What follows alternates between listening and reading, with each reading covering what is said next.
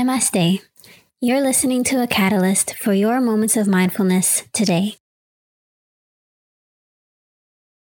Welcome back to my podcast and the second of four installments in this series on the types of love in celebration of the month of love.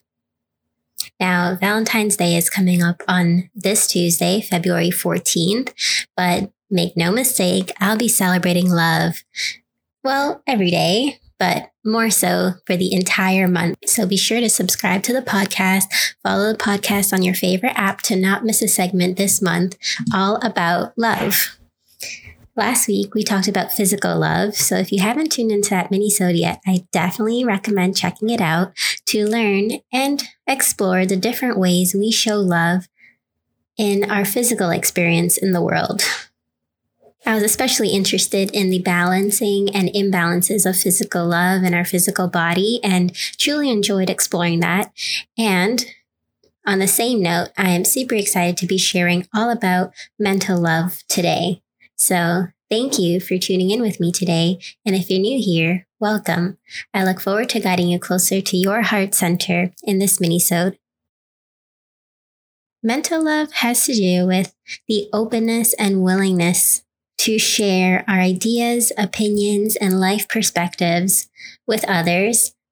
But one level deeper is accepting them ourselves, coming to terms with how we really think and how we really view the world, and then feeling so much confidence in that that we're then able to, to, to share that with others. When we think about our mental body and our mental state, it also has to do with our desire and enjoyment or need for stimulating conversations. And we each feel this way on a different level. Perhaps some of us shy away from creative discussions and imaginative discussions, while others thrive on that. So it comes back to the point of knowing and understanding where it is that you stand and what it is that you need. When we come to terms of this ourselves, we'll be able to express that fully to others and also in spirit of the month of love, attract a person or a partner, if we so wish to, who is compatible with that, who can give us what we need, what we desire, and fuel our need for stimulating conversations.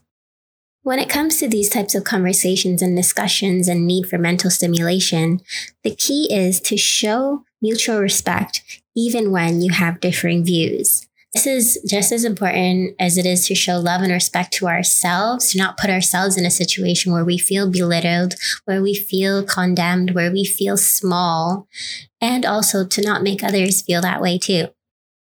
This is how we show mental love to ourselves and to others.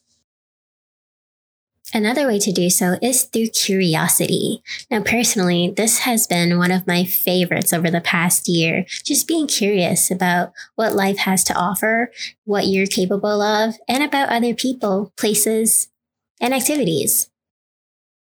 Remaining curious allows us to continue learning and experiencing new things in life, and it's a way to show ourselves love by enjoying new things. When we're engaging in new activities with new people, these interactions will always come back to what is your intention? Allow yourself to learn with intent. Choose the people you surround yourself with intentionally, the activities you engage in, the words that you use, and the activities that you engage in in life. All of these will either help you or hinder you on your path. So it's important to choose these aspects intentionally to allow us to be mentally fulfilled and feel love.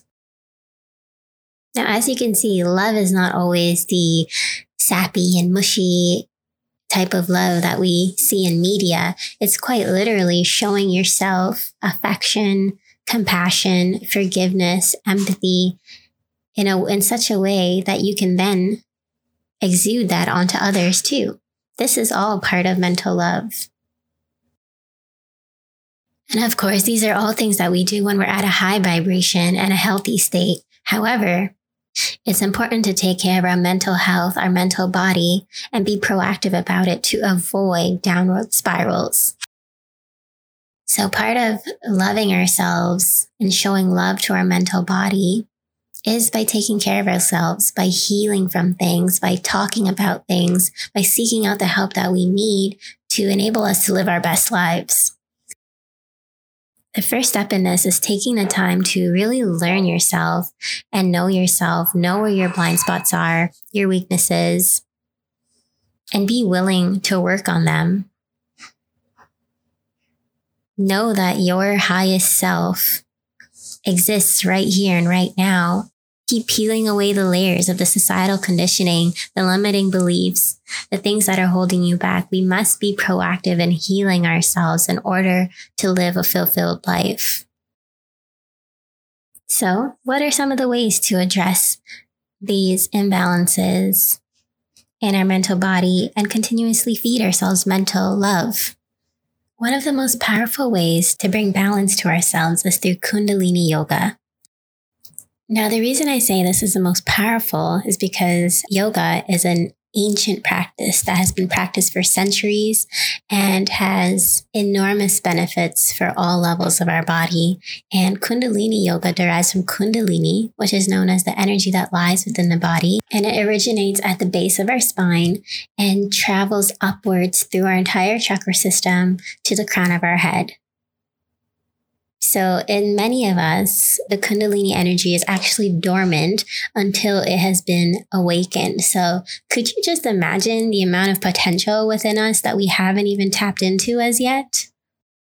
So, that to me would be the most powerful way to bring balance and cleanse our mental mind, our mental body, and be able to and allow us to open up, receive, and experience love fully other ways that we can show ourselves mental love is through cardio.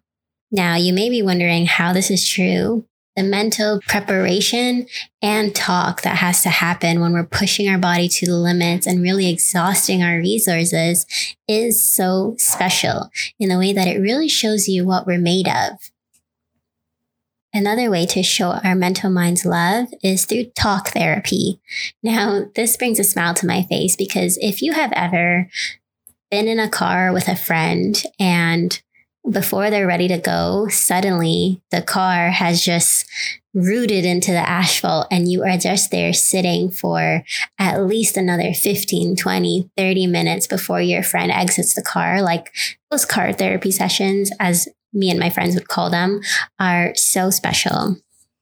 And at the end of the day, talking through our emotions, our feelings, what's on our mind is truly healing. And on that note, getting in touch with your emotions is so important when talking about mental health and mental love, knowing how it is that you're feeling, becoming aware of that, and going a bit deeper perhaps and asking yourself why. This is how we begin to notice patterns and notice triggers in our lives. And this would then allow us to have mental releases. And this is, and I strongly suggest going through these types of processes with a qualified guide because sometimes we don't even know what's going to come up. Now, if you've ever been to therapy, I personally have. And when you sit in a session, you may go in with one intention, but then the session ends up being on something totally different. And that's because what is truly bothering you or what's truly on your mind has very little to do with you spilling your coffee in the morning, but maybe perhaps something that happened in your childhood that's causing you to react the way that you did.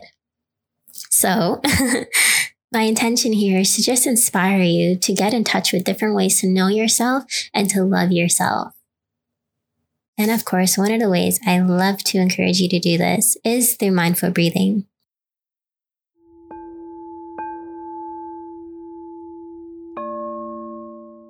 So I invite you now to take a moment of mindfulness with me and close your eyes and tune in to your body. We do so by tuning in to our breath. Deeply inhale through the nose. Exhale. Once more, inhale through the nose. Exhale.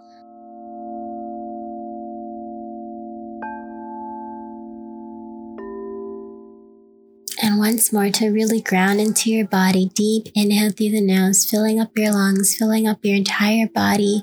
Hold the breath for one, two, And exhale completely, surrendering to this moment, surrendering to yourself, allowing yourself to be present here.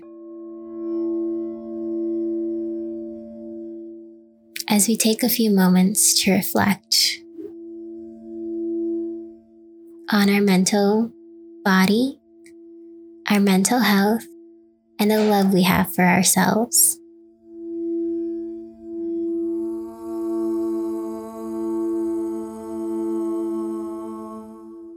How do you take care of yourself mentally?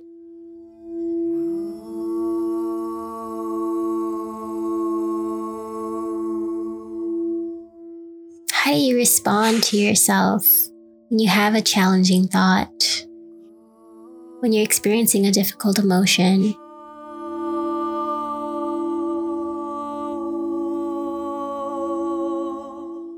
Many of us go through these times with very little awareness.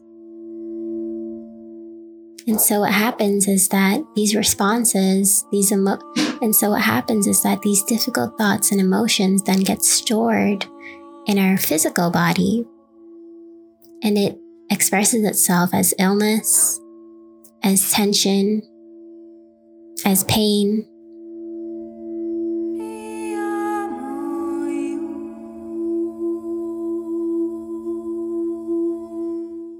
Whereas if we're able to show ourselves love, compassion, forgiveness, empathy, and patience as we deal with these difficult emotions, difficult thoughts, we're able to rise above them and show ourselves love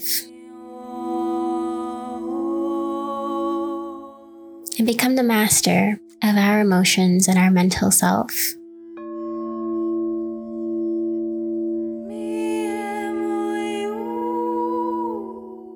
We're here on earth to help each other, and so help is available to you if you so wish to seek it.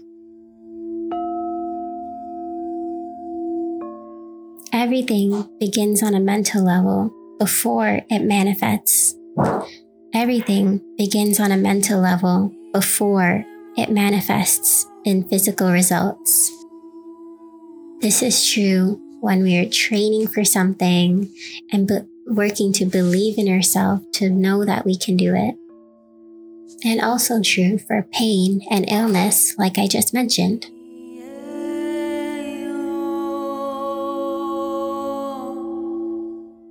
One of the practices that I believe is truly instrumental in healing and clearing energy blocks in our mental body or physical body is Reiki.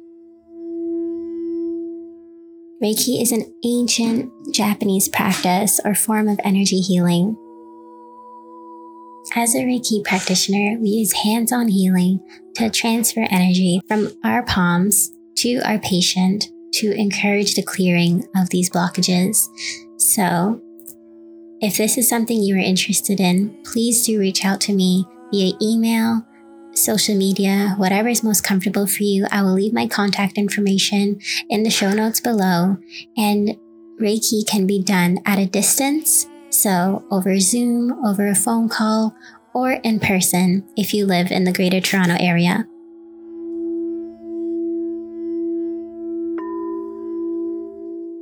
Thank you for allowing me to be a part of your journey. Thank you for tuning in with me today. Namaste.